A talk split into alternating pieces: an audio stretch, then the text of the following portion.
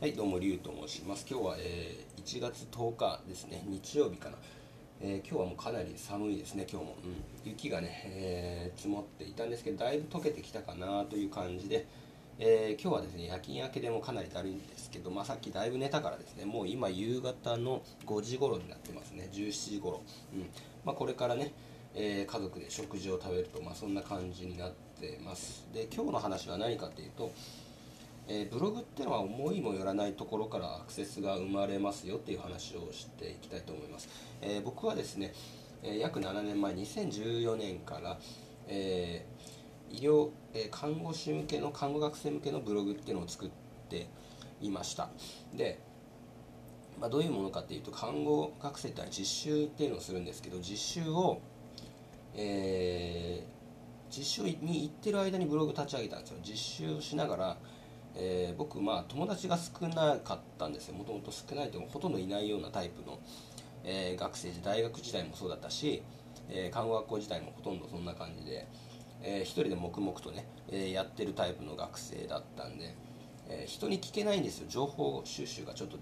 しづらいという状況が常にあって、えーもっぱら大学でも看護学校でもそうなんですけどネットで情報収集してたりですね、えーまあ、看護技術に対しても、えー疾患のねノウハウに対しても、まあ、本とか、えーインターネットでほとんど知識を収集収集してて、えー当時ですね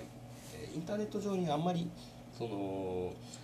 看護課程とか看護に対する看護学生向けの情報が全然充実してなかったんですよ。うん、なのでそれはまあた例えば YouTube とかも一緒でその10年前っていうのは今みたいになんか、えー面白いコンテンツが全然なくてですね、うん。まあ、あるにはあって自分はそ当時から当然見てたんですけど今みたいに YouTuber なんて言葉もなかったしそういった概念もないと。そういった時代でしたね、うん、そんな時代にコツコツやってたんで、まあ、ブログでねマネタイズすることが僕はできていて、まあ、ここ7年間ずっと毎月ね、えー不労収入を得てやってきたんですけど、えー徐々にねアルゴリズム変わってね、えーなかなかねブログで稼ぐのは難しくなってきているというところなんですけど、まあ、最初は無料無料ブログをずっと7年ぐらいやって今年から、えーワードプレスで初めて移行したのかなっていう感じでやってたんですけど、うん、でまあこれからっていう感じでねまた、えこうやってね、え音声配信っていうのも先駆けてねまあ23年後にブームが来る可能性があると言われてますので音声配信もねこうやってポッドキャスト毎日撮り続けているということですね。一応先行者優位っていうのを、えー狙ってね、えー早いうちから、えーまあ今マネタイズ全くできない状況からこうやってラジオ配信をしていくと。こういったスタンスが大事ですね。えーネットで稼ぐっていうことはですね、え最初に畑を耕しておくと。で畑に、えーもう無無償でですね、えー時給0円でもう畑を耕しまくると。でそこに、えー作物が実るのを待つと。でそして、えー収穫時期が来るのをじっと待つ。それが、えーインターネットで稼ぐっていうことなんですよね。うん。まあ、YouTube でも一緒なんですけど例えばヒカキンとかが、えーヒカキンさんとかが、えーずっとねですね、えー彼は YouTube でまあ全然その YouTube で YouTuber なんて概念がない時からずっと毎日配信してたわけなんですよ。でも全然人気はなかったけど、え3年ぐらいしてかな、えー急にアクセスが増え始めて、えー今ではもう億万長者と、うんなっているという状況もあったりするので、まあ、そういったですね最初に誰もやってないところで、えー黙々とですね無償で、えー畑を耕し続けるっていうことがすごく大事なんですね、うん、ネットビジネスの中で。ということで、えー僕もブログやって7年間やった結果ですね、えっとまあ、その看護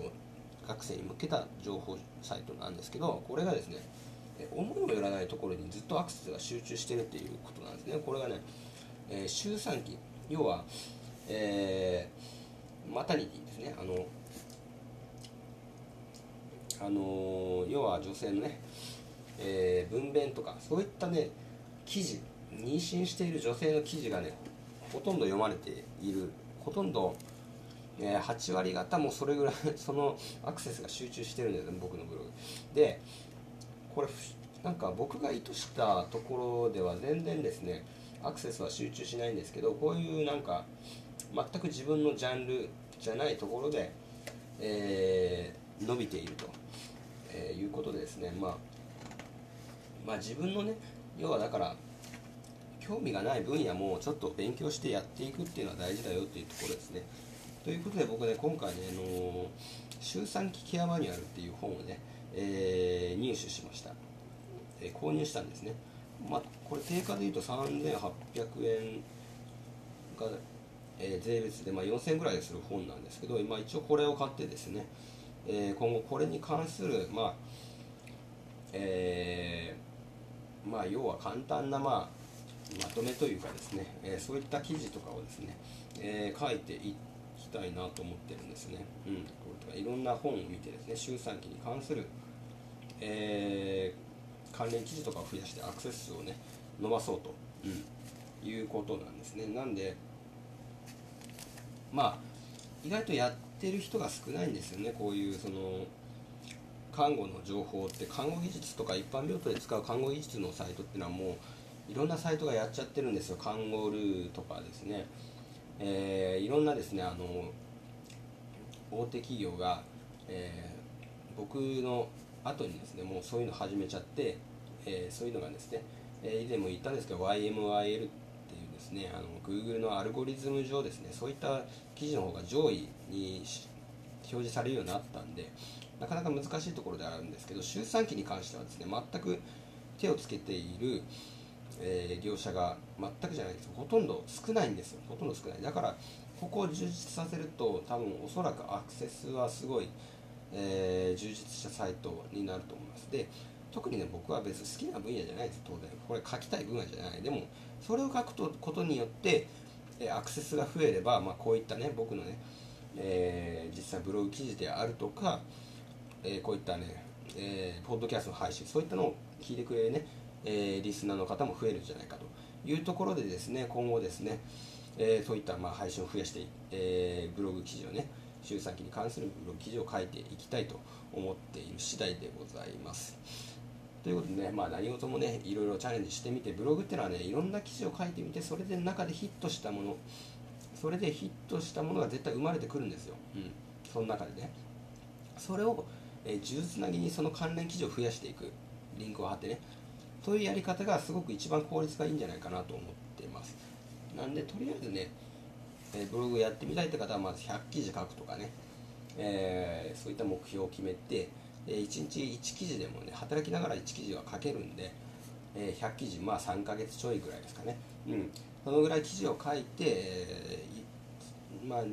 数日経つとですね1年かそこらはかかるんですけど経過すると Google でねどの記事が上位に示されるかっていうのが見えてくるんですよ、まあ、まあ、別に1年も待たなくても3ヶ月ぐらいすればえー、上位表示されますんで、えー、そういったヒットした記事に、えー、関連記事をつけていくことでアクセス数っていうのを増やすことがアクセスを増やすことができるようになってきてます、うん、なんでまあそういった方法をね試してみてはいかがでしょうかということで、えー、今日の配信は終わりたいと思います。ありがとうございました。バイバイ。